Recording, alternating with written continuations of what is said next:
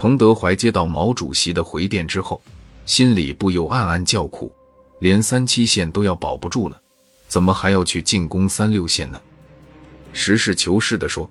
当时毛主席有更高层次的考虑，那就是政治层面的影响。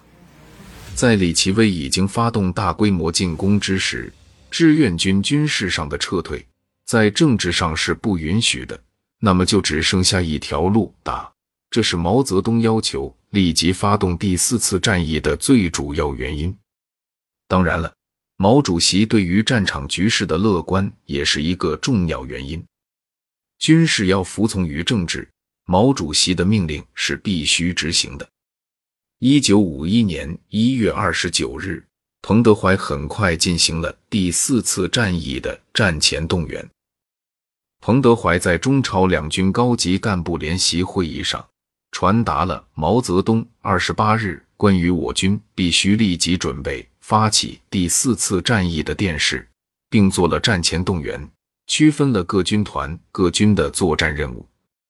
会后，志愿军主力立即停止休息，准备作战，并根据当时战场情况，进一步明确了决心，并做出了军事部署，采取西顶东方的战略战术，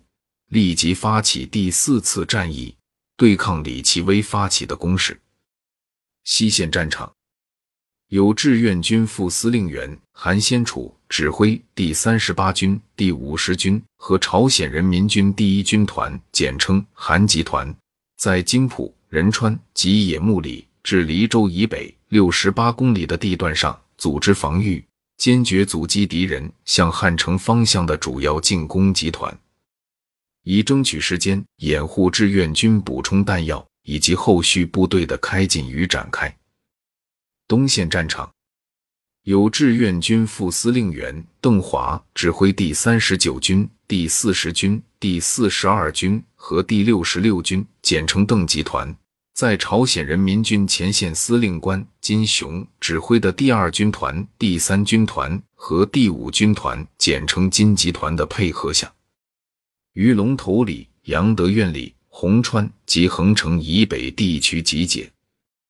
待敌人深入冒进之后，立即向袁州、横城方向实施反击，争取歼灭敌人一到两个师，并向敌人战役纵深发展，威胁西线敌人的侧翼，进而迫使敌人停止进攻。简单来讲，就是顶住联合国军的西线主力部队。吸引东线的辅助部队深入，等东线侧翼暴露之后，对其猛攻，迫使西线主力部队增援。这次将要面临一场前所未有的恶战。由邓华指挥的第三十九、四二、六六军在战场中线的红川地区主动出击，伺机歼灭战斗力相对较弱的南朝鲜军部队，然后从侧翼威胁西线美军。从而粉碎其攻势。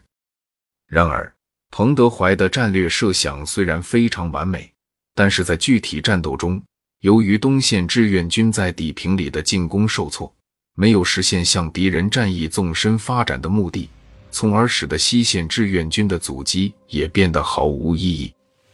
战至二月十六日，彭德怀果断下令西线志愿军北撤至汉江以北。东线志愿军也撤出战斗，向北转移。